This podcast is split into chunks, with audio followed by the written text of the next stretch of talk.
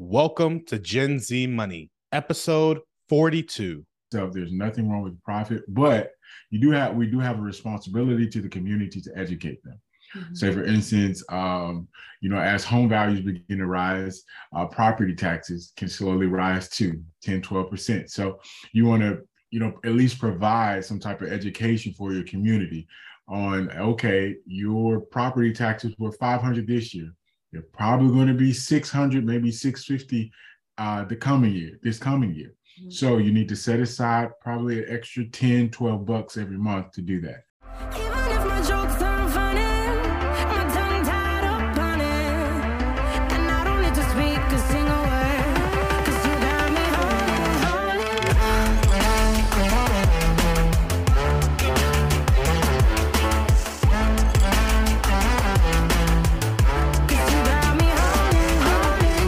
What's going on, guys? Welcome back to the Gen Z Money Podcast, where we turn financial peace to your reality.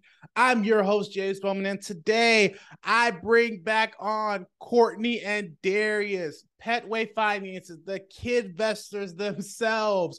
And this time, instead of talking about Kidvestors, we deep dive, we dive deep, deep dive, deep, deep into their financial story. We talk about how they got started in their real estate journey, how they're going about continuing. They give such amazing tips on what private money is and how to get it. I mean, I love listen, listen, y'all. Y'all know I love me some real estate, right? So they deep dive into how they got started. And I always say, man, I love seeing people that look like me doing the things that I want to be doing. And this is a prime example of it. So, with that being said, guys, pay attention. Take notes. They are putting y'all on game. If you have no money, if you have low credit, if you have all of these obstacles in the way, this is the episode you need to listen to. So let's jump right into the interview. Before we get into the interview, let's hear a quick word from today's show sponsors. Courtney Darius, welcome back to the Gen Z Money Podcast for the second time. How are you guys doing on this evening? Good. How are you doing? Yeah, really well. I am phenomenal. I am so, so, so glad to have you guys back, especially after our first conversation where you know we talked mainly about kidvestors and the that movement there and you guys have been making amazing strides. Congratulations on the contest, you guys, when I saw that. Thank you. Absolutely phenomenal. I, I just love what you guys are doing, and it's very inspirational. But this time to have you guys back, I don't want to talk about Kidvestors. I want to talk about Courtney and Darius because I think that that story and that journey is absolutely deserves an episode on its own. So I really appreciate you guys coming back and sharing that. No problem. Yeah, no, problem. no problem. More than happy to yeah, delve into that. I'll let yeah. You, I'll let you kick it off. Yeah. So, and then for those who did not hear their first episode, they were on episode 20. So if you guys haven't heard that, make sure you guys go listen to that episode before this one because we might reference back to that. But without further ado, Darius Courtney, let's start with. Uh, normally, I like to take it back to the childhood, and we we kind of talked about that last episode. So let's talk about, you know, let's start where you guys found out, like, okay, we need to become investors. We need to get into this other space that people of color just haven't explored to its full potential yet. So, were you guys together when you guys discovered that? Were you guys separate? Uh, how did that begin? So, we were already married when we started investing in real estate. I would say our the light bulb of us just needing to invest in general I think probably started when we were married, when we were married too. Mm-hmm. Um, we got married what most might think were relatively young. I was 25. Well, we dated. We dated at like I was 21. Wow, we dated forever. It wasn't good. so we dated for like two or three years, engaged for one, and got married. And of course, you know, we were working regular jobs, weren't high paying, but we made a decent amount between both of us. Um, but of course, we wanted more. You know, we kind of got tired of that rat race life relatively quickly. And, you know, we were just looking for alternatives while still working. Um, you know, we were trying to figure out how we could buy back more of our time. Um, my husband, he primarily came up here for seminary school, wanting to pastor, serve the community, things like that. And um, um, I'll let him talk more about that. Yeah. So Yeah, let's talk about it, Darius. yeah, like most community leaders uh, don't make anything. So I was trying to figure out a way to earn passive income. And there's a dilapidated home like right beside, right next door to where we were staying at the time. And uh, I remember looking at the property like I go and look at it every day. And then one day I finally got up the courage to tell her, hey, we should try and, you know, get this property. Um, now at the time, she was like, no, you know, one of her coworkers uh, actually had an investment property and was telling her horror stories. So Mhm. initially she was like, no. What happened was uh, we decided to go like the education route. So we went to an uh, overly priced seminar um, and we paid money. And although it was overly priced, we made that back a lot. we made that back like a lot of So was it overly priced then if you made more than what you spent? yeah, heck yeah. Well, yeah. That's why we like that's why our mantra to this day, like we do we we give a lot of free game. Yeah. Right. Um you, you yeah, yeah, yeah. I'll just leave it at that. I won't give Yeah. any uh, program names anything like that. Yeah. Court, Courtney makes a great point. It's like um, if you made the money back, was it overpriced? And then the first thing that came to my my mind was like college education. right. So you know that's something people invest in, and although they make the money back, Mhm. it's still you know what I'm saying Still it's a little pricey. up there. Yeah, yeah. So that's the first thing that came to mind. It's still a good price. So first of all, you Mhm. mentioned something like you guys were married early. Mhm. Look, me and my wife got married at 18, 19. Or yeah. Oh, 18, wow. We got married we got married super early. So I think you guys were right on the ball. I don't think I was too early. I think y'all are doing it awesome. That's awesome. You don't hear about that often Yeah. anymore. Well, we were we were high school sweethearts. I was in the military, so it kind of all just fell into combobulation that way. Mhm. But then, so I, I, Courtney, I promise you, I'm not trying to, you know, out you, but it's Kidvestors happened to be Darius's idea, and then Darius also has this idea, like, okay, hold on, this dilapidated house, like Mhm. this is an opportunity, Right. and being a pastor, Darius, was there because okay, a lot of people think that real real estate investors are just evil people who buy houses, they kick out all the residents, they jack up the prices, and they do all this these evil things that you hear about in the media.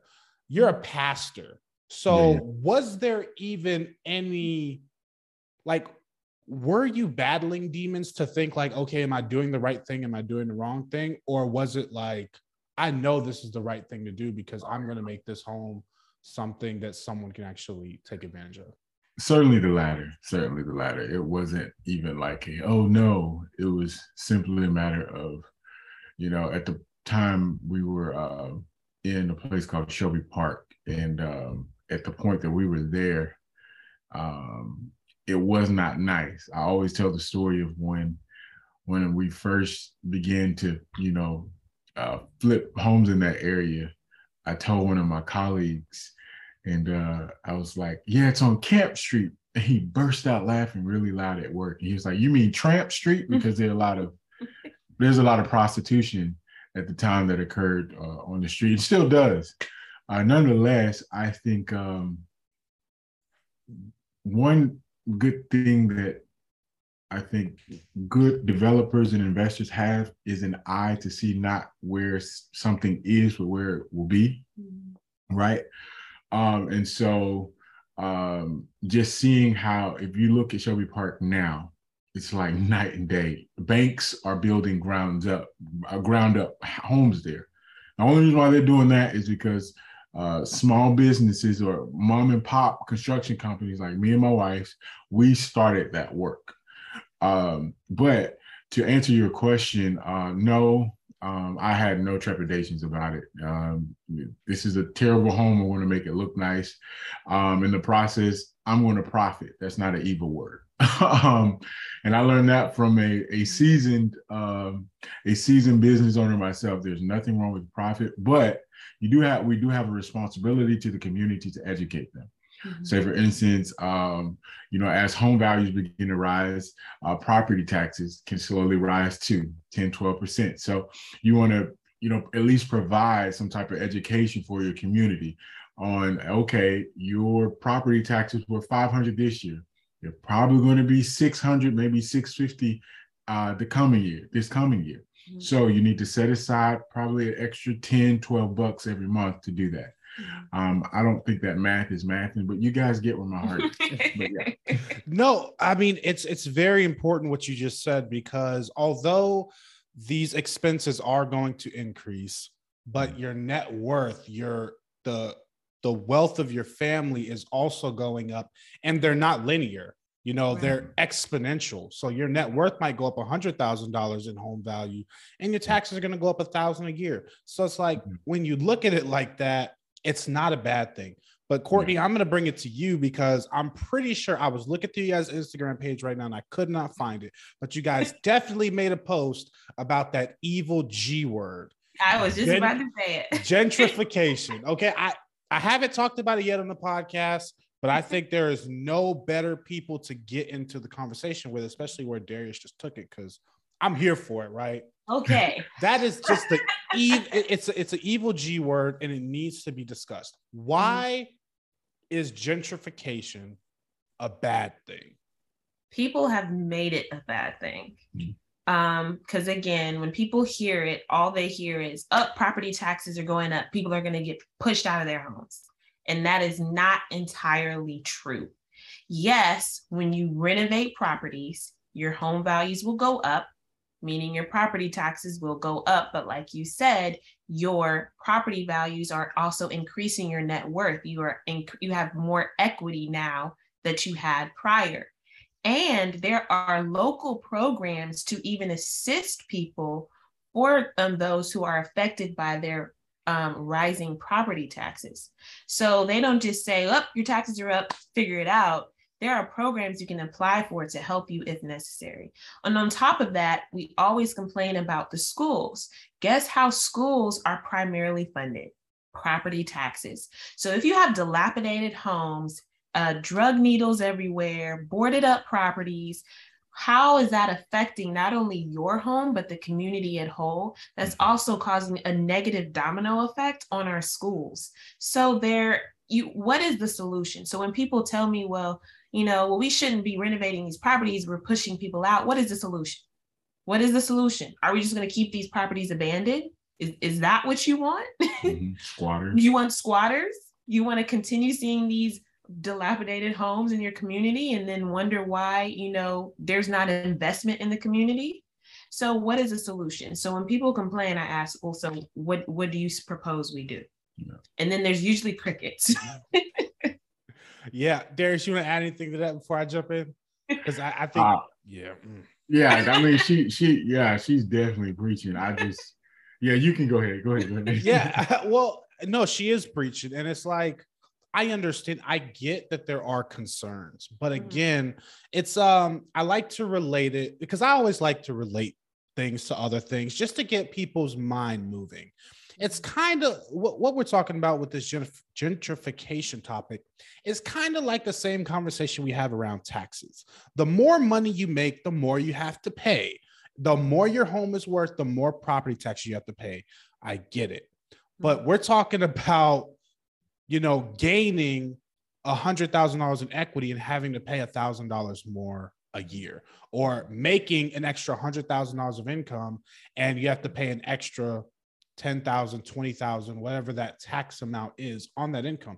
So it's like you cannot ignore the net gain of everything increasing mm-hmm. without and just look at what you're losing.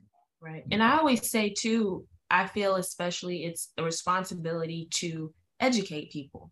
So not only do we do that through our social media, but even pre-pandemic, we were hosting free meetups to teach people how to invest, like in-person meetups, mm-hmm. to teach people how to invest in real estate. So those who, oh wow, my properties values have gone up. I have this equity now. What can I do to it? Because equity not tapped in is just dead equity okay, your net worth went up on paper, but how is that getting you free? how is that helping you get out that situation? How can you leverage it to better your situation and invest yourself? And so I think we have a responsibility to not just better the community through renovation, but education. And then on top of that, even developers and flippers, you can even partner with your local um, city, your local county. They have programs where they will give developers money to build in certain communities and you have also responsibility to say okay i cannot charge more than x in rent or i cannot sell this house for more than x amount. So you're not displacing those tenants. So there's a lot of opportunities mm. um, other than oh taxes went up you're displacing people y'all are evil. That's not the truth yeah, I think um oftentimes people when they feel like do, they do not have control over something, it's it's something that's very hard to mm-hmm. fathom. You always want to look for someone to blame. So it's mm-hmm. easy to say, Darius, you bought this house, you flipped it, and now my property taxes are going up. You're the evil person. And right. unfortunately, there it's been shown that a lot of times, no matter how much good you do, there are still going to be people that point out the bad. Yeah with that being said, there's a there was a story that kind of relates to this also. It was a it was a, just a little TikTok story about Hawaii, about how prices are going up, people are being priced out, and you know it's like a gentrification of the Hawaii and uh, home more homeless people are moving there and things like that. And so again, I just go back to that fact is like I get it that this can be a problem increase property taxes, increase expenses for repairs and things like that. Mm-hmm. But you're still coming out ahead. You always have to look at the positive. Right. Mm-hmm. So I want to get back to you guys' story. We kind of went on a little goose chase, but I but I love it. It's it's a very serious topic that needs to be talked about, especially like gentrification things like that, because I think that it's a it's a it's a it's a horror story. It's a ghost story to try and sell fear. So Darius, you guys, you see this fixer upper and you're like, all right, Courtney, we can do this. We can make this house beautiful. And Courtney's like, not this one, Bucko, not this one. And then you decide, okay, we're going to go to a seminar. We're going to get more educated, even if you paid a little bit more for it. Yeah. But obviously, something sparked in her at the seminar. So mm-hmm. actually, well, Courtney, I can go to you. What was yeah. it that sparked you in the seminar that you like, you know what? He might be on to something here. So, as you can see, our personalities, I'm pretty sure you can tell which one is the risk taker and which one is not. so, he's kind of like, let's just do it. And then I'm like, hold up, you know, how are we going to do this? What does this look like? A weakness of mine is that while I like to know details, details can be a strength of mine, but it can be a weakness because sometimes that keeps me from moving forward if I don't have all the answers. And so that's why I was hesitant because I was scared. I didn't know how this was going to happen. I thought I was going to end up like my coworker with all these problems.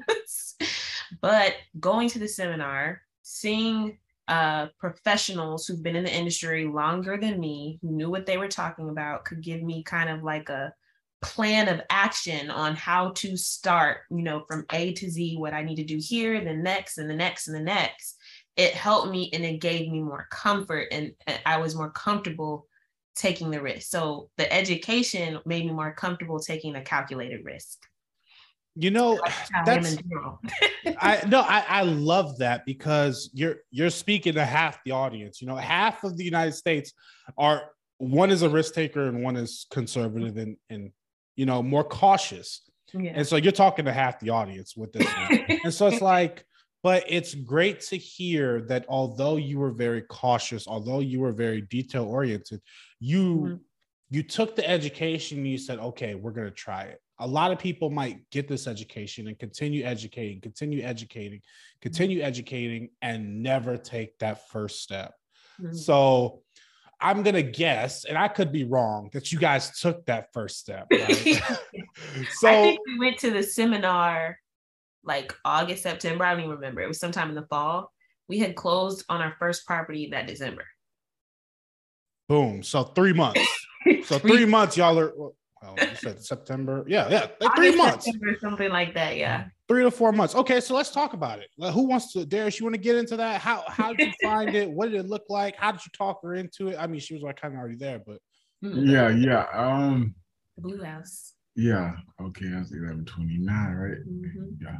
So we were getting a lot of no's, Mhm. but we had a mentor who was like, get at least 40 no's before you decide to just throw in the towel. Mhm. When I say no's, I'm talking about the fact that we were coming in this uh, using OPM or other people's money. We had very little capital at the time Mhm. and things like that. So um, it was property after property. We were getting no after no. Mhm. And then finally, um, we got a yes with the property. Not only did we get a yes with the property from the seller, we got a yes from um, an uh, an angel investor. Mhm. And so it kind of this perfect timing. So uh, we still don't know who uh, this person is to this day, but they partner with us to this day on projects. We know them. We just haven't physically Yeah. met them. I, yeah, okay, so- yo, I was like, I was like, you don't even know his name. we just haven't met them in person. yeah, I, yeah. I should. I apologize, but yeah, I I don't know what this guy looks like, what this Mm-hmm. girl looks like, Mhm. um, and yeah, so they ended up, you know, loaning us uh, a huge amount of 170,000. yeah, one hundred seventy thousand, Mhm. um, and this was 2000 17. 2017. Mhm. So um, the market wasn't so bloated, but that was perfect because we ended up we, we did what we needed to do. We got our profit, and then that was kind of the um, Mhm. one of my favorite uh, phrases is "Oh, taste and see that the Lord is good." so I felt like "Oh, taste and see that real estate may be good." Um, so uh yeah, so from there it, it became like a domino effect. We be, we began to knock out properties Mhm. specifically in the Germantown and Shelby Park area. and that's not I, I'm objective enough to say that is not the case for most people. Yeah, yeah, yeah. most people don't come out the gate with two basically strangers to us at the time, Yeah. um, giving no experience, no real estate background people $170,000 to do our first project. Um, like Darius said, we had very little capital. Our credit was okay, um, but we didn't have enough to take on that type of project. Um, obviously, we weren't occupying it. So, you know, personal traditional loans were out, like you can't use, you know, FHA and all of that stuff. Um, we didn't quite qualify for conventional. Mhm. Um, hard money lenders, for those who don't know, hard money lenders, you usually have to have some type of experience. You have to have at least one or two under your belt. So we Mhm. couldn't get a yes from them. So really, our only option was to get creative, Yeah. um, to either wholesale until we stack capital or give it a shot with private money. And so the one of the things we learned in the seminar was how to, you know, put together a presentation, you know, sell your knowledge, sell your expertise, even though you didn't have experience, sell them on your due diligence. And I think that's what helped these investors who literally were strangers. They're in California. We've done three deals to date with them. Again, we still have not met them in person, but our due diligence and being the being professional um, and just showing that we were still educated, even if we didn't have the physical experience, I think Mhm. is what helped, you know, gain the trust of getting that lump sum. And also getting them their money back. Yeah, that that helps too. At the end of the day. It- it's crazy that you have to mention that, but that is that's a very big portion of it. So, well, Darius, you said you know you talked about your mentor giving you the advice like get forty no's and then decide whether you're going to continue or not. Was this was what are you talking about when you say 40 no's? Are you talking about 40 no's from lenders or are you talking about 40 no's from sellers? Or are you talking about just 40 In no's general. altogether? Just in general. yeah, You just asking yeah. everybody. I'm at yes, everybody. Like, Yo, I have this packet, I have this property. Mhm, Um, we can offer up to this amount uh interest. mhm. uh, annualized interest. Uh, if you decide to partner with us, this is a this is a, a, a slam dunk deal, and so you get no after no after no. Mhm. Um, and that that's where I think I realized like I was a entrepreneur because um, Mhm. the no's would kind of um, Feel you. fuel me. I'm like, okay, all right, Closer to one. that yes. Yes, yeah. They can't all say no. So, yeah. That's a great way to think about it. It's like every no you get is closer to a yes. Or is, at least if you get a maybe, oh my God, I can't even imagine how that would feel like. So Yeah. you mentioned that, or I think uh, Courtney mentioned this, that you guys didn't have the capital to do this first deal. No, it was it was literally 170,000. That was to buy and to renovate. So what was and you guys don't have to be very specific, just a mm-hmm. general idea, what was your financial position looking like at that time? Were you guys in tons mm-hmm. of debt? Were you living on less than you made, already budgeting kind of we we basically made a decent income and we were saving um, but we just didn't have a lot of disposable income. Yeah, yeah. Gotcha. we were actually in because we were. I think, I think that was like we had been married. How long? Like two years. Two years. Yeah. So we were just. I feel like getting our leg. Yeah. just getting our stride, and then we decided to go into real estate. So, yeah.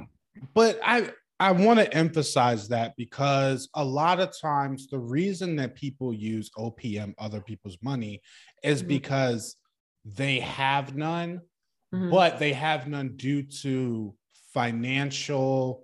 Irresponsibility. I'll put it mm-hmm. like that. So it doesn't sound like you guys had financial irresponsibility. You were obviously saving at the time. You're living on less than you made. You mm-hmm. weren't in hundreds of thousand dollars in credit card debt. You guys were in maybe not an optimal yeah uh financial situation but you guys also were not in a dire situation or where you were thirsty yeah. and you need to make this deal work otherwise you're you you guys don't eat so right. And i want to and i want to say too like opm what we've learned from people who have who've done way more than us is that uh they still use opm they could have their own capital and they will still you know, crowdfund or syndicate or angel investors or just still just borrowing. And so um, OPM, if done correctly and not over leveraging, can be a powerful tool. And it's subjective because what I might feel is over leveraging for us could be pennies, you know, to someone else. Mm-hmm. So it's subjective. So that's when you have to know your risk tolerance, what you're mm-hmm. capable of, especially if things go south. gotcha. And so you guys also talked about building rapport. You know, Darius said, Look, I got this packet, I got this deal, I have these comps in the area, I've done my research. And mm-hmm. so you're not coming to these people with an mm-hmm. idea. You're right. coming with a business plan, an uh, actual business plan that mm-hmm. has a proof of concept mm-hmm. because these houses have actually sold in that area. So the, the concept has already been proven Mm-hmm. All you need is the money and you have the drive to make it happen. So you guys aren't coming there empty handed. You're not coming, hey, I need money. Hey, where's the deal at? And you're like, I don't have it yet. so can we just go a little bit? Let's just uh, very, you know, glance over. You don't have to do, you know, say every single thing, but like, what are some of the things that you bring to mm-hmm. someone who you would like to? Yeah. So obviously the address. So you want the address. Mm-hmm. Um, the current stats, you know, bedroom, bathroom count, square footage, all of that stuff, everything about the property itself. Then, of course, the demographics. Yeah, everything within a point six mile radius, mm-hmm. and you, if you're really half good, point six, uh, uh half oh. mile. I'm sorry, point five mile radius. My bad. My bad. Forgive me. I'm, I'm here, but um, uh, yeah, uh, everything within a point five mile radius, um, and if you're really good, um you understand that even though some homes mm-hmm. are in that radius, um, that streets make a difference. Mm-hmm. So if you're really good, you'll know, okay, um, this may be within a half mile radius, but this is on X Street.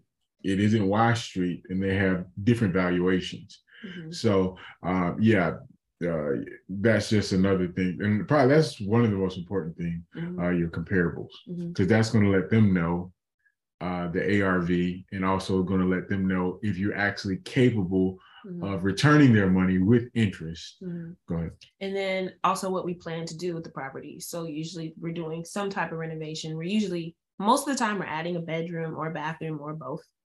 Um, we tell them what our exit strategy is if we're going to flip to sell. We're always flipping flipping, you're just flipping it, renovating it. But are we going to flip to sell it or are we going to flip to hold it? So we so we always, you know, um, tell them what we plan to do with the property because that also gives them an idea of how they're going to get their money back. um, but I think that's it. Pictures, obviously, pictures. the existing stats of the property, you know, uh, market demographics, um, how much it will cost, what our purchase price is, how much we plan to um, renovate it for. We also throw in those carrying costs, you know, property taxes, insurance, um, all of those things. And so, yeah, I think that's the gist of what we include. Gotcha. There's, I think it's super duper important that what you're talking about, like every city, every city I've ever lived in and been to, it has invisible lines. Mm-hmm. and it's like you might go to a city and you say, listen, you don't buy anything on the other side of this set of train tracks. You know what I'm saying? yeah, exactly. And so, so what you guys are talking about is absolutely real and it's super duper important to know the market you're investing in or to be using someone who knows the market you're investing in like the back of their hand, like an mm-hmm. agent, family member, etc. I see Courtney's face. She's like, that's what frustrates me sometimes about wholesalers and no knock on wholesalers because we will wholesale occasionally if you know there's a deal we don't want. No knock on wholesalers, we use them. Yeah. but there are some out there that don't understand the invisible lines. Some of them don't even have lines at all. like, they will give us something that you know a mile and a half out, you know, sold 12 months ago or more. like the or not then or they don't know about the invisible lines and so you know you you sometimes i have tried to teach and then you know one they're like well thanks but i didn't ask you and then some, some are a little more receptive but yeah it's just those invisible lines really matter okay so you guys purchased your first property relatively recently. You know, 2017 really wasn't that long ago. No, it wasn't. It wasn't. And so you guys didn't get in, you know, during prime time of the crash. Uh, I talked to a lot of people who who were fortunate enough, and that's when they started. But mm. the mentality is way different. yeah, exactly. Yeah, I was, I was middle school. I was, so you guys got in relatively Mm. relatively mm. recently, and this first deal was a flip, if you said that correctly. Mm. Yes, yeah. So you guys were able to use other people's uh, a private money lender. You built your rapport. You mm. gathered your comps. You gathered all the information. Mm-hmm. How did you even How did you even get in contact with this person? Did you look on Yellow Pages or? It was actually through that overpriced uh, seminar. seminar. like that's why it's like she said, it may not have been overpriced because if it were not for that seminar, we probably wouldn't have gotten yeah, we probably wouldn't have gotten because well, we didn't meet them at the seminar. We met somebody who we asked, but their money was tied up at the time, but they recommended us to mm-hmm. these Californians, mm-hmm. right? So that's how this that's what networking does. Like, mm-hmm. uh, yeah. Yeah. Yeah, I'm, I'm starting to side with Courtney now, Darius. I don't know if it was overpriced because the networking aspect that you guys just pointed out is absolutely.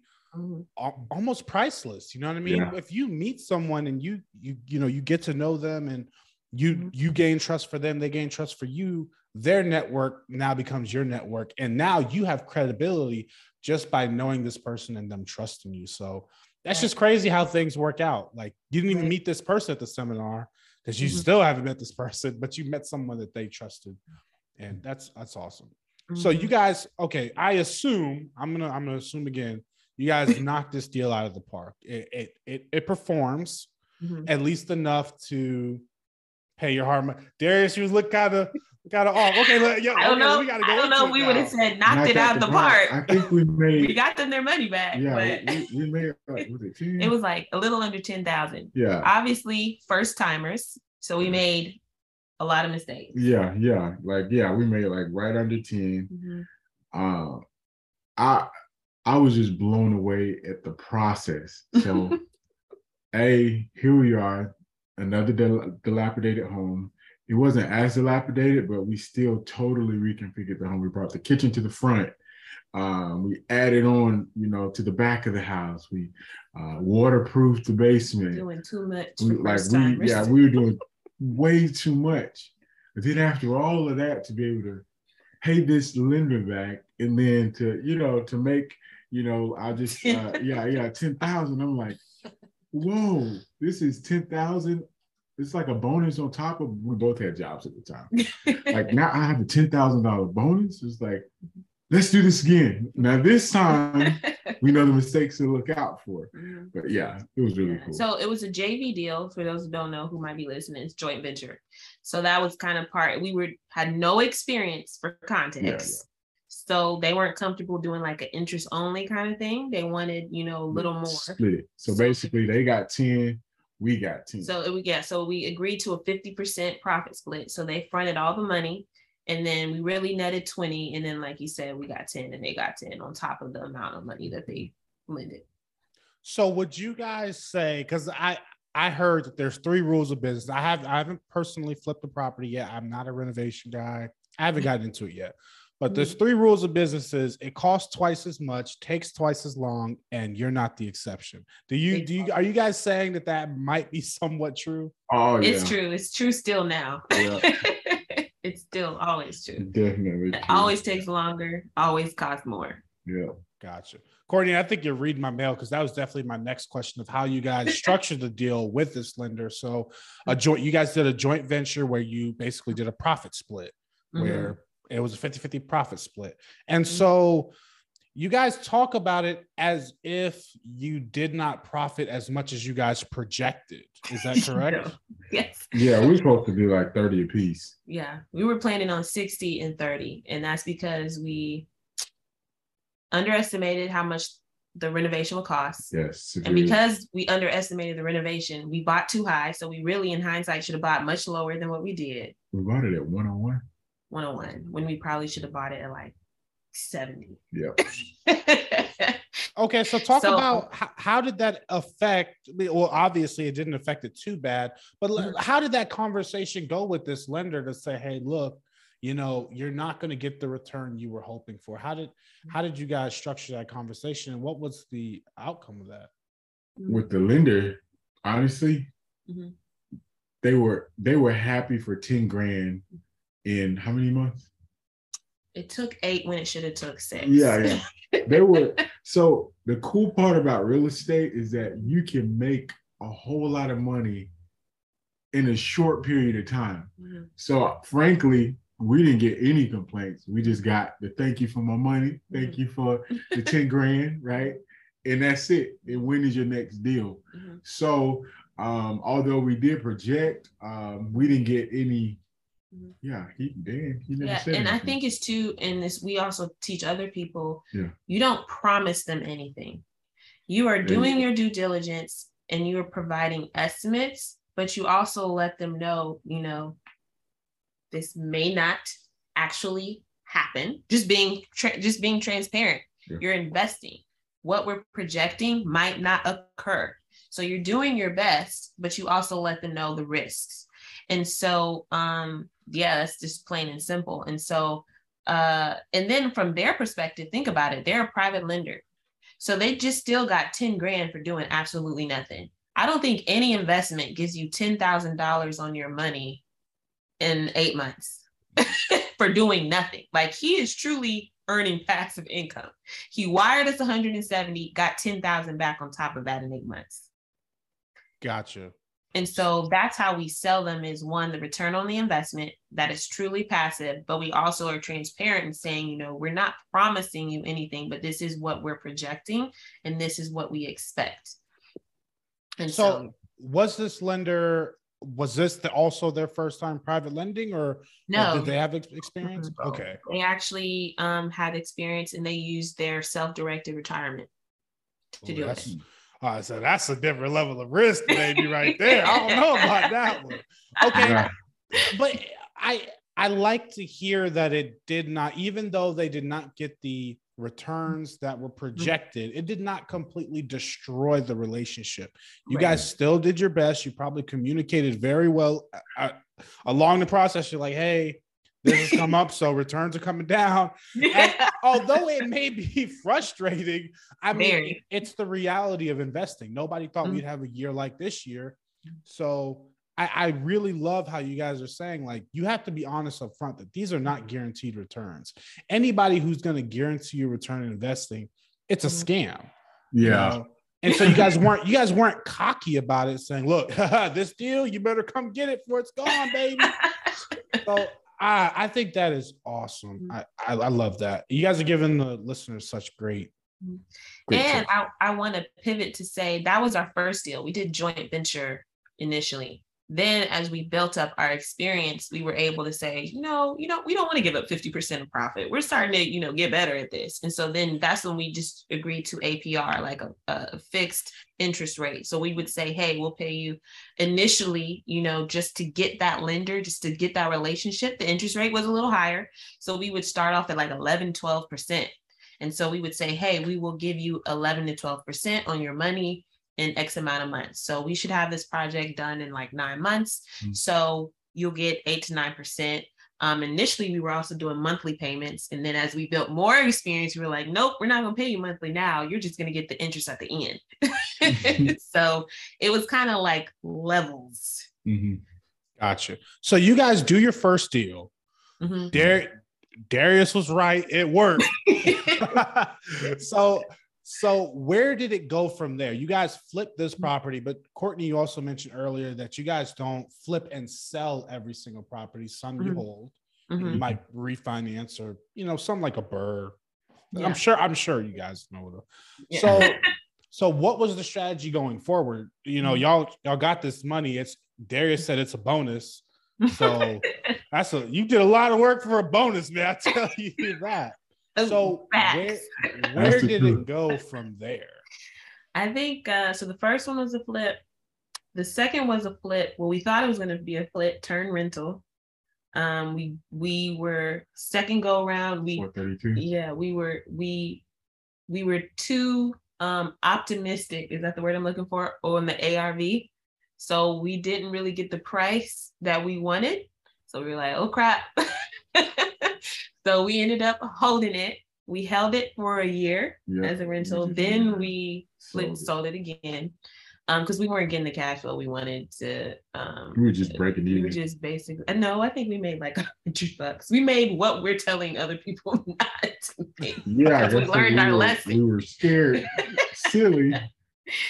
Uh, we were like, this ain't enough margin for us to hold on to it. Let us sell it while we can get out so we don't end up in the negative. Yeah, yeah. Um, then we flipped another one. Then we bought a fourplex. Then so we were just as deals came, we would just to see, you know, okay, is this a flip or is this a rental? Is it a flip or is it a rental? Or hey, we just wholesale this one. So that's kind of how we approach it, just depending on, you know, the return really. Gotcha. So let's talk about the second deal. I just want to point out, guys, as we're talking, Darius is spitting out actual street addresses. Oh, like that's how sorry. that's how no no no this is great. That just shows like how much mental capacity is going into this. Like you remember that blue, like Courtney said, the blue house. He said, "Oh yeah, what 1172." You know, so, so these are these are things that you guys are obviously putting a lot of time into to do it right to perfect your craft. So Mhm. let's talk about that second one. You mentioned that originally you guys purchased it with the intent to flip it and sell it, but Mhm. you guys messed up the ARV in, in Mhm. running your numbers. Was renting it one of your exit strategies from the get go, or was this something that you guys discovered after realizing like maybe selling right now isn't the right thing? the second part. Um, but man, I find myself kind of being a switch coat, a switch footer. This is where the education kind of helped because the only reason we knew to pivot mhm, was because mhm. they told us like always be prepared to have multiple exit strategies. We didn't listen that time though. Yeah. And so we didn't, although we didn't expect to have to use it, Mhm, we still had it in the toolbox mhm. uh, because of the overpriced education. So you keep saying but yeah that that experience taught us okay yeah we definitely it worked out yeah, but we definitely need to make sure if you can't flip it you can sell it or, or i'm sorry if you can't Mhm. sell it you can Mhm. hold it Yeah. if you can't hold it you can uh um wholesale it but yeah, you just don't want it to stay on your books especially if you're losing money so always buy at a price where you can do multiple things that's kind of how we operate now Gotcha. So would you say um okay. So how do I I don't even know how to frame this question. okay, so you guys you guys have talked about selling and uh, flipping and selling, flipping Mhm. and holding and wholesaling. You guys kind of just done it all. Mhm. Um, with the second property, was the reason that you did not sell it because you guys said you were basically breaking even, maybe making a little bit per month. So it, it obviously wasn't worth holding. Mhm. What was going through your head uh, with the sunk costs? Is, is it the sunk cost fallacy? Right? Is that I might be making this up, but it's basically like I put so much time, I put so much money, I put so much energy into this thing. Mhm. I don't want to lose money on it um, up Mm. front. So was that what was going through your head while you guys decided to rent or I wanted to pay our private lender back. So this was a new private lender. So this wasn't the same because I think we bought this property while we were still renovating the first one. Yep, yep, yep. And so what happened was when, when we, when we were paying our other one back on time and stuff, I guess word starts to get around in Mhm. you know rich people circles. So hey, get that young couple right there. And uh yeah, our mind, our, our main thing, we'll take a L before we let Mhm. you know um, our investors Mhm. take a L, right? So that's our main thing. Lord, how are we going to get these people Their back their money? And thankfully, Mhm. Um, this one, um, He was local this yeah, time. yeah, he was, yeah, Dwan. yeah, Rest in peace, Dwan. R.I.P. Dwan. So yeah, he was actually local, Mhm. and because he was local, he actually saw okay, they're renting it out, and then so he got the majority of the rent. That's why we only, yeah, Plus some because we had to uh, do an extension Yeah. because we didn't get him his money back when we said yeah, we were. that's how we kept him happy. So when we when we uh did the exit strategy where we were going to hold it, Mhm. uh, we gave him the majority of the rent Mhm. um, uh, to kind of ease his feelings about okay, we're Mhm. gonna hold this for a year, but hey, here's you Mhm. know, I think it was twelve hundred or so. Here's almost twelve hundred. We're, we're going to give this to you every month Mhm. um, as a sort of peace offering it until we.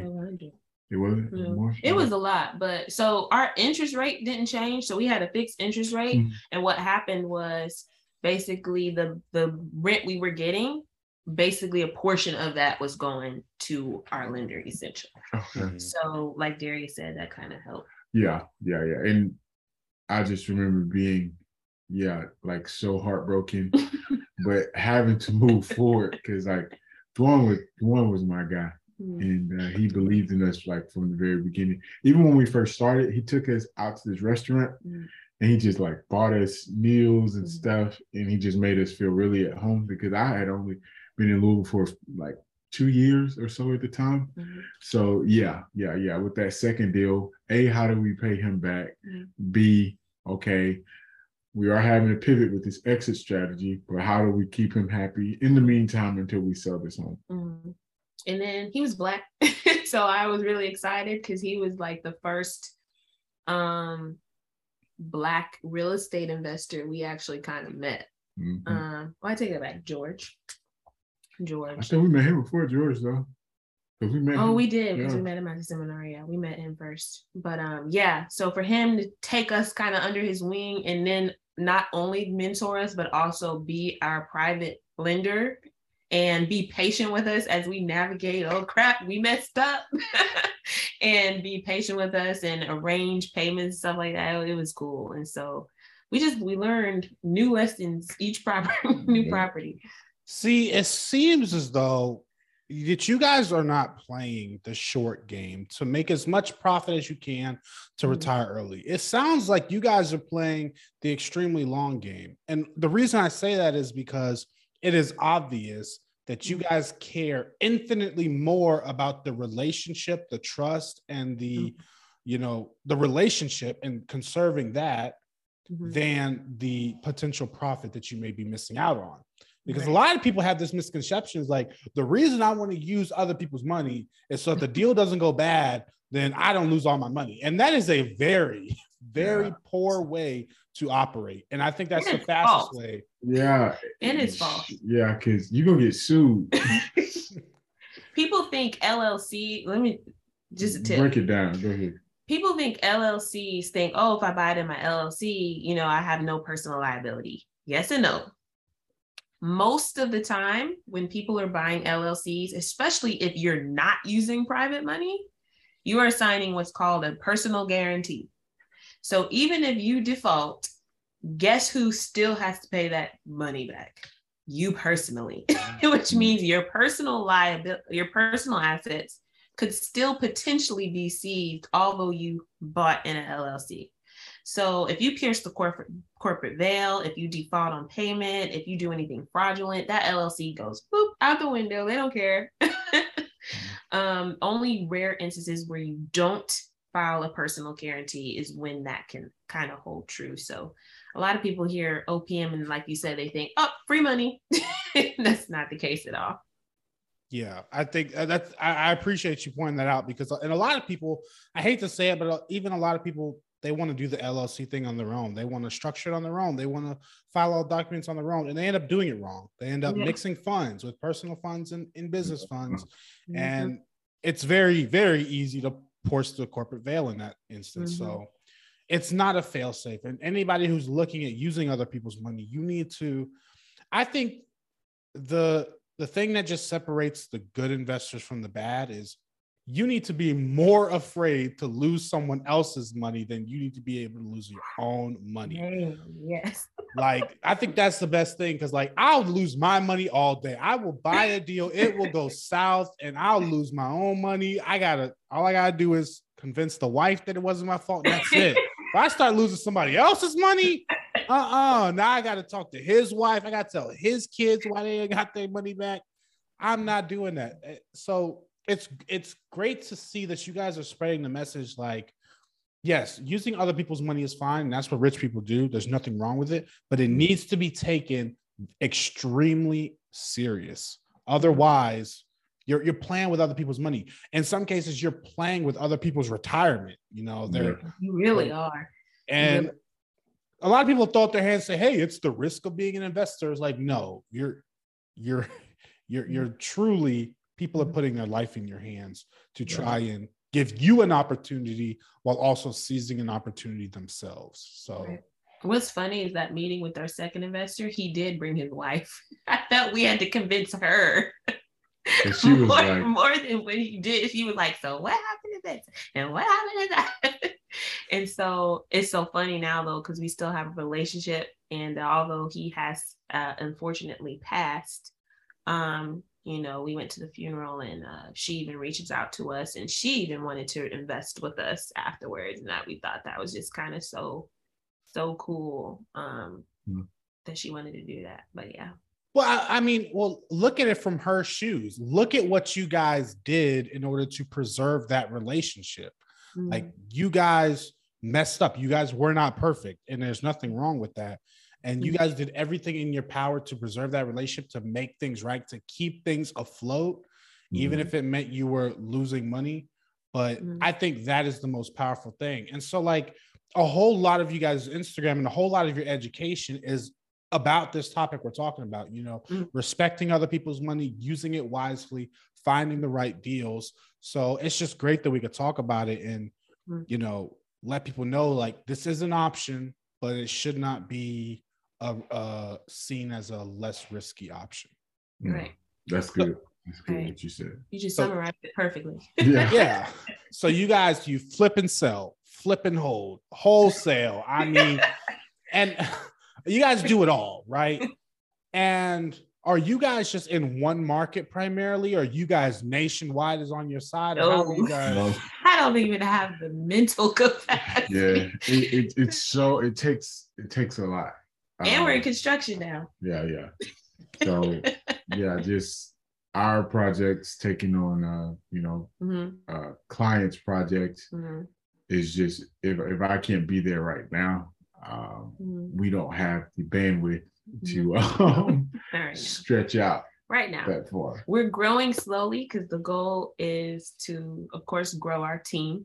But mm-hmm. until that happens, we are here in Louisville, Kentucky. But that uh, again, I, I'm sorry, I don't mean to sound like redundant, but like this is so great because that's what all that's what a lot of beginning investors do. They mm-hmm. think I need to have a team in Dallas, I need to have a team in Jacksonville. I need to have a team in New York. I need to ha- I need to be able to jump on every single opportunity that comes to me nationwide. And I'm like, listen, you need to master your backyard. Learn one market. I invest in one market. I invest in a 10 mile radius. I'm not going outside those 10 miles. We got our certain zip codes that we kind of exactly. Like but I, I guarantee you know it better than the back of your hand. And mm-hmm. I had Tom Brickman, the frugal gay, on episode 34. He talks about he invests in Toledo, Ohio. And we talked about those invisible lines that we talked about earlier mm-hmm. and how all of these investors are flocking to Toledo because they see you can pick up a house for $11,000. Well, you don't realize that that house is never going to appraise over 30,000 because they don't know the market. Man. And so can we so, talk about that? Please. Let's talk about it. Because I mean, look, like oh man. So we always say just because a deal is cheap doesn't mean it's good. So even here in Louisville, Kentucky, you have certain areas where you could get houses below 20,000, but they've been below 20,000 for quite a while. And there's a reason for that. And so you have to understand. And then I'm not, I, I am not, I don't like, this is my personal opinion. I hope I don't get canceled for this. Some investors will buy properties, have no intention of renovating them holding them, boarding them up in hopes that they will appreciate and sell later. And all you're doing is just harming the community further. Mm-hmm. And so I have a problem with that. And so that's what unfortunately a lot of these investors do, and it does not help. Um, so if you have really no intention of doing something with the property and you haven't done your due diligence or you haven't teamed up with people in that market to at least help you, don't come over here. that's my little two cents. No, I I I 100% agree. I think I I mean I can't wrap my head around how they think that would actually work, but to each his own. I mean. Mm. investors do some crazy things, I'll tell you that. but I mean, I like to compare you guys to like, you know, Chip and Joanna Gaines, where you guys focus on one market. They do Waco, Texas, you guys do Louisville, and that is you guys' market and you guys are not just gentrifying it but you're improving the entire community by flipping selling renting and things like that so it's just awesome it's really awesome to hear that oh, thank you so what do what does you guys overall portfolio look like right now um like how many flips have you guys done up to this point how many rentals do you guys have you don't have to if you guys don't want to get into it it's it, I we if it's too personal. I think we have I really can't even count. We've I want to say as far as flips, we're right around the 20 hmm. range. Not a lot, but I feel like that's a lot in the period of time we've been doing it. Not a lot. well, no, it's not a lot. When I compare it, when I hear it to other investors who've done like a hundred, they're like, "Oh, I've done a hundred flips." I'm like, "Oh, I haven't nearly touched that." So I think it's a lot for the time frame we've been in, but it's not really a, a lot um, we bought a fourplex. We had the rental, we sold it, and then the duplex.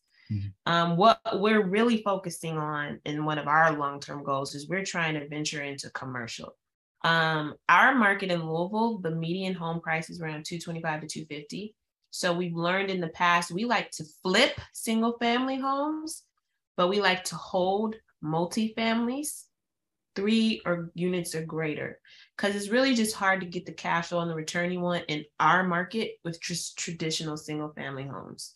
Like you're not going to get that 500 $600, maybe even 800 like net cash flow in a single family home in Louisville. Like unless it's free and clear, it's like not going to happen. Mm-hmm. Um, and so we're kind of we're trying to venture into the commercial space. Um, what's funny is we have the money at our fingertips because we have the network. Is finding the actual property that pencils out and makes sense. mm-hmm. Gotcha. But it doesn't sound like you guys are in a rush. You know, it, it is the next logical step. Yeah, no, she ain't in a rush. I'm in a rush. We, we, I'm trying to retire.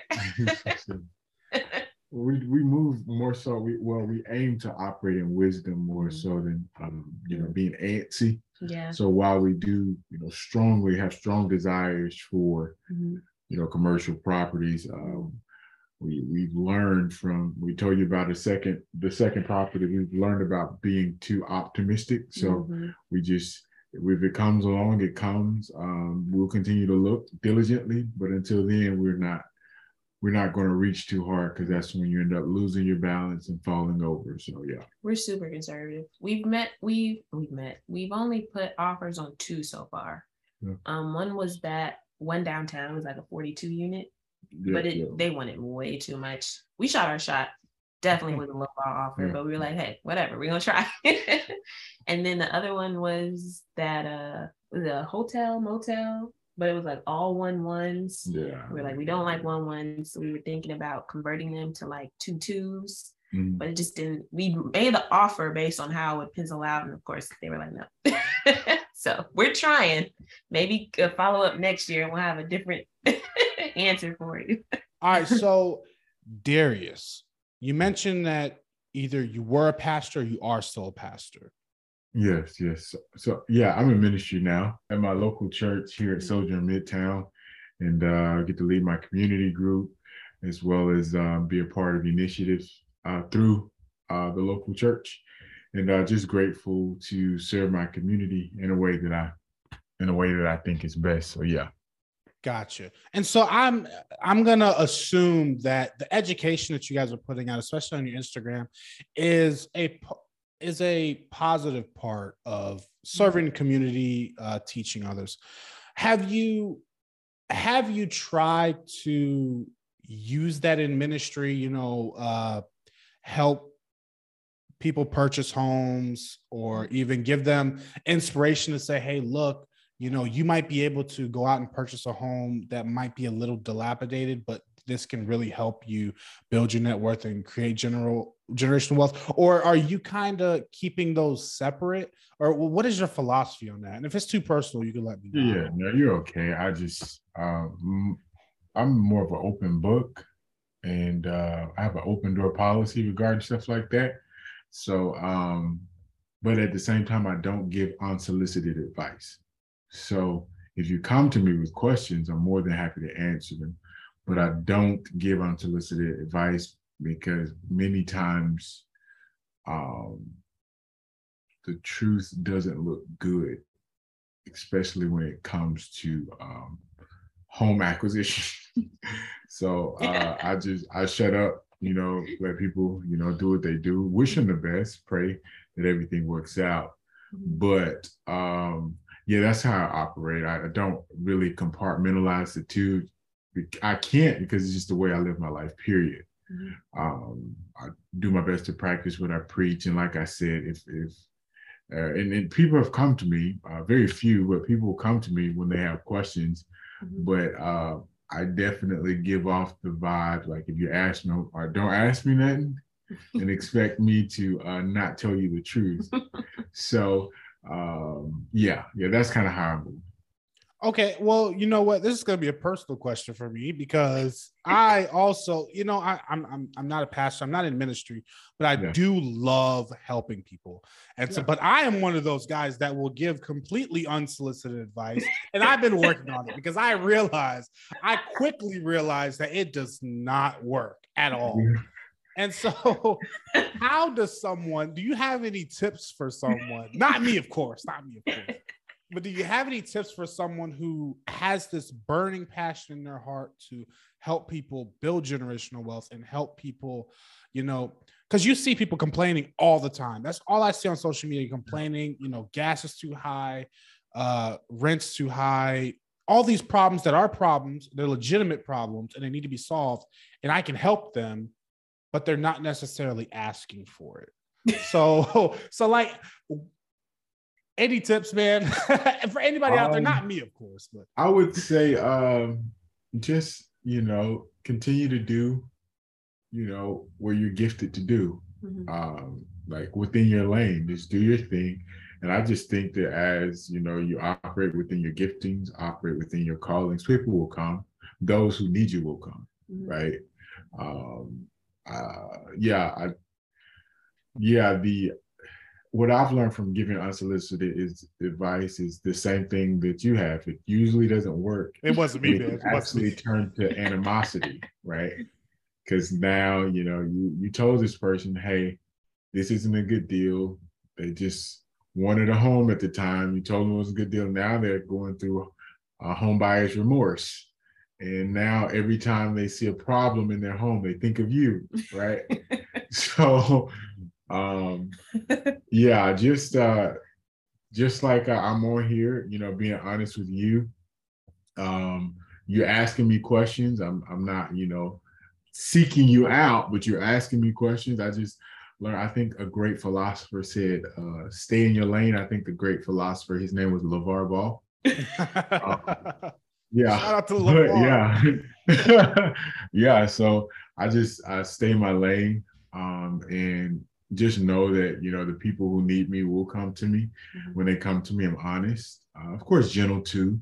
You're honest and gentle, but at the end of the day, the truth is the truth regarding the situation, regarding what your budget's looking like, regarding what your income is looking like, and you just want to, you know, communicate the truth about the situation. So yeah. Yeah, I think a, a very important part, which I also learned uh, relatively quickly, is like um, the truth is nice. I think the truth is always the best thing, but I also think that delivery is even more important than the truth. And uh, since we're pulling out quotes, a quote from uh, Charlemagne the God on the Breakfast Club is like, is honesty without honesty without empathy, or it's it's something along the lines of honesty without empathy is brutality. Meaning, Ooh, if you tell someone the truth, if it is too harsh, it is not going to come across as helpful. That's and so, really yeah, I quickly learned that that Honesty it's like without empathy is brutality. I don't think the word is empathy. I'm gonna look it up real quick, but it's well, if it's not, it's about to be. That's good. Yeah. Uh, yeah, it's along the lines of like honesty without kindness is brutality. You know, empathy, sympathy, things like that. But you guys get the gist. And um, I've, I've very quickly realized that that uh, the the phrase that at least we coined in the back black community is like tough love.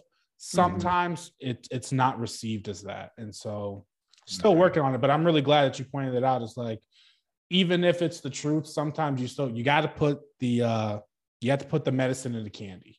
It has to be easy to digest in order for it to help someone. And so planting that seed, like we might talk about on here, or you guys even talk about on your Instagram page, you just plant that one little seed, and then they might come back and say, Hey, what did you mean by this? Or, mm-hmm. Hey, you said this one time. Do you mind elaborating? And I think that that's a great way to spark curiosity because then it's their idea. You know what I mean? It's, mm-hmm. it's their idea. Our Instagram is full of unsolicited advice. yeah. we're, we're going to go ahead and like wrap it up, get into the final questions. And it's the mm-hmm. same. I, I, asked you these questions on the last episode. I want to just see if things have changed. Mm-hmm. So, Darius, we'll start with you. Like, what are some of your long term goals for five, the next five to 10 years? And what does the finish line look like for both of you? My long term goal in five years um, plant a church, revitalize a church. Um, what does that mean? Planting means actually starting up a church. Um, yeah, either starting up a church or revitalize, meaning mean going to a, a church that is pretty much a dead church and uh, just giving my energy and you know efforts to that and uh, by the grace of god you know bringing it back to life and uh, bringing you know uh, new converts as well as uh, uh, conforming uh, myself and others more so to the image of Christ. Um, yeah, that would be one goal. Two, Kidvestors that we um, would, um, I'd like to s- potentially sell. Ooh, we talk about that one. Sell for. I like to sell Give don't give a number. Don't give a number. Don't. Give a number. Yeah, don't give a number. Don't. okay. yeah, yeah, I would like to potentially sell that. I will get it to the point where we can sell it for um uh at least eight figures. um, uh, um, and then on the real estate side, uh, commercial, mm-hmm. just um, you know, at least two to three commercial properties where uh, we own them. And uh, we of course making money through those. So yeah that would be the three long-term objectives. Spiritual uh plant a church or revitalize a church. Kid kidvestors let's sell that joker. Um, and uh real estate uh, get a few commercial uh, properties. so mine would be my kids are becoming school age, and so I'm kind of vacillating between homeschool or whatnot. So one of my long-term goals of obvious, well, first of foremost is I really want to get into commercial. I would really like help us um, meet our, I call it the get free number, get free. Because um, what people don't realize, entrepreneurship is still a job. You're just still working for yourself. So we want to generate enough passive income where if we didn't do anything else for the rest of our life, working for ourselves or other, we would be good. So commercial makes the most sense for us. So getting that one or two apartment buildings. Um, with that, uh, one of my goals is to hire, like have an employee, like a nanny, like an in-home person um, to be with our kids. I would definitely primarily still be doing everything, but the areas where I'm not strong in, especially like teaching wise, having someone I know that can pick up like certain subjects. Um, yeah, I'm just, I'm not a fan of how the school system is going right now, public, private, whatever. so I like the idea of having that. Uh, that's a goal. Mm-hmm. Um, Kidvestors, I do want to make it a sellable and scalable company. I'm not sure of whether I would want to sell it because I would definitely want to know who I'm selling it to. I wouldn't sell it to anybody who I don't think would do right by the company for a dollar amount. But I will say I would entertain it if the price was right. I would. Just being honest. I would entertain it if the price is right. So we are definitely being strategic on how we're setting up the company. Um, but I'm still not sold on selling it. I don't know if it's like a pride issue or something, or the idea of like just selling your baby. Yeah. Well, if we make it, we, yeah. I mean, if because some people don't do right, they acquire it and then it's like trash. listen, if you pay me, I shut up. So. they, what's the? You guys can always go start another one, right? so. I don't know. I won't be start. This is the last startup. I won't. I think too, if we sold it, the only caveat is we would still keep the rights to the name. That would have to be part of it. We get a board seat, keep the rights to the name, so they could actually have a company and then lease the name naming rights from us. That's a smart way of doing it. But Courtney, I really appreciate you kind of admitting that like you're not uh you're not a perfect person in all areas and you have weaknesses just like Darius just like myself mm-hmm. and you're not afraid to delegate those weaknesses to someone who's better at it mm-hmm. than you so if you're not the best one-on-one teacher I do not have patience and I'm bad at English so my wife is going to be the English teacher and I'm going to be the math teacher I love numbers right. but I uh being able to delegate your weaknesses I think is is a super duper important um thing that most people need to learn how to do and everybody's still learning how to do it but i, I appreciate you admitting that you know you have weaknesses and you're not afraid to let someone else do it man because guys i really appreciate you coming on the podcast for the second time. I'm not going to ask you the final questions because i already got them from you guys on episode 20 which will be down in the show notes guys where you guys can listen to them talk all about this uh, eight figure business kid Kidvestors that Darius wants to sell for eight figures. but yeah, I really appreciate you guys coming on tonight and, and sharing your story, sharing your tips for getting into real estate using other people's money. I think that um you guys dropped a lot of impressive nuggets that people are really going to be able to look at and act upon, like building rapport and going to overpriced seminars to try and network and, and things along those lines. So we appreciate you for having us. Thank you. Usual. We we enjoy the questions. Very thoughtful questions. Yeah. So. Yeah, yeah, yeah, man. You guys are awesome, and you're always welcome back. To as soon as y'all sell Kidvestors, I'm sending a message saying, "Hey, come on, let's talk about it." we'll happily talk It'll about it. It'll be so funny if it happens. We can timestamp it. What's today? July seventh. Like, July eighth. Yep. July eighth. Look, I'm behind. Look at that. but all right, guys. Uh, like I said, I really appreciate you guys coming on. You're always welcome back. And I truly, truly hope for the best. I have nothing but high expectations for you guys and to continue. But before we go, wow, I almost forgot. Where can people find out more about you guys? Pettway Estates, P E T T W A Y Estates, plural, like real estate. We're on all platforms TikTok, Instagram, Twitter, what else? Facebook, Pinterest. um. Um, if you want to work with us, if you are in Louisville, Kentucky, Indiana region, and you want to buy, sell a house, or you need your house renovated, pettwayestates.com. Um, and if you want to learn, if you want to do what we do, um, you can go to thepettways.com or flippinga to And of course, guys, I'm going to have all of those, both of those websites, all three of those websites, and all of their social media handles linked down in the show notes below where you guys can click it and get over to get in contact with those guys. But yeah, I really appreciate you guys coming on and having this conversation. It's been very, very inspirational. And mm-hmm. again, it, I just love, I love, love, love to see black people doing what I want to be doing. It gives me so much inspiration and so much. Ah, I love it. thank you. Well, thank we you. We love that you love it and we appreciate you so much. No problem. You guys have a blessed rest of your night, guys. You too. You too thank too. you. Man, oh man, I really hope that you guys enjoyed the conversation I had with Darius and Courtney. I mean, we went over so many different topics when it comes from invisible lines, knowing like, hey, look, don't buy a house across those train tracks. Every city has invisible lines. So it's very, very important when you're picking your market to invest in, you need to learn where those invisible lines are. You need to talk to the locals and say, hey, what side of town would you never live in? What side of town would they have to pay you to live in? And they're going to tell you, oh, yeah, I don't go on that road or I don't go on that road or whatever the case is. So knowing these invisible lines, we talk about gentrification, guys.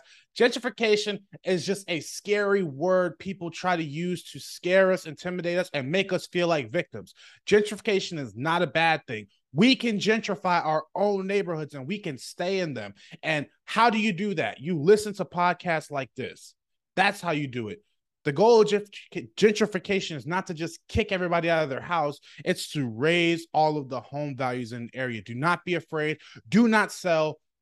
Take advantage of this opportunity when somebody's bringing it to you we talk about the BRRRR strategy, we talk about private money a lot. Man, oh man, like these guys are so experienced and they're always dropping free knowledge. So if you guys are not following them on Instagram, you need to go follow them. They're dropping free knowledge every single day on how to get started in real estate. They literally make this content for you guys. If you have kids, you need to send them over to KidVestors. I'm gonna have that link down in the show notes because you guys need to be following these guys and absorbing all of their content because you are going to become a millionaire behind it.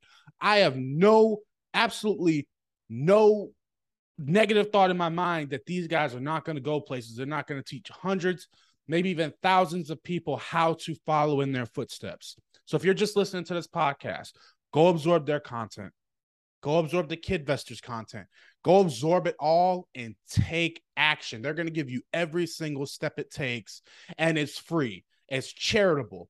Pastor Darius, man, he's doing this for you guys. So you need to take advantage of it and don't be a loser and listen to this and do nothing. That is not going to help. I really hope you guys find inspiration in this. I really hope you guys find a lot of good knowledge in this and hopefully it's what it takes for you to get started.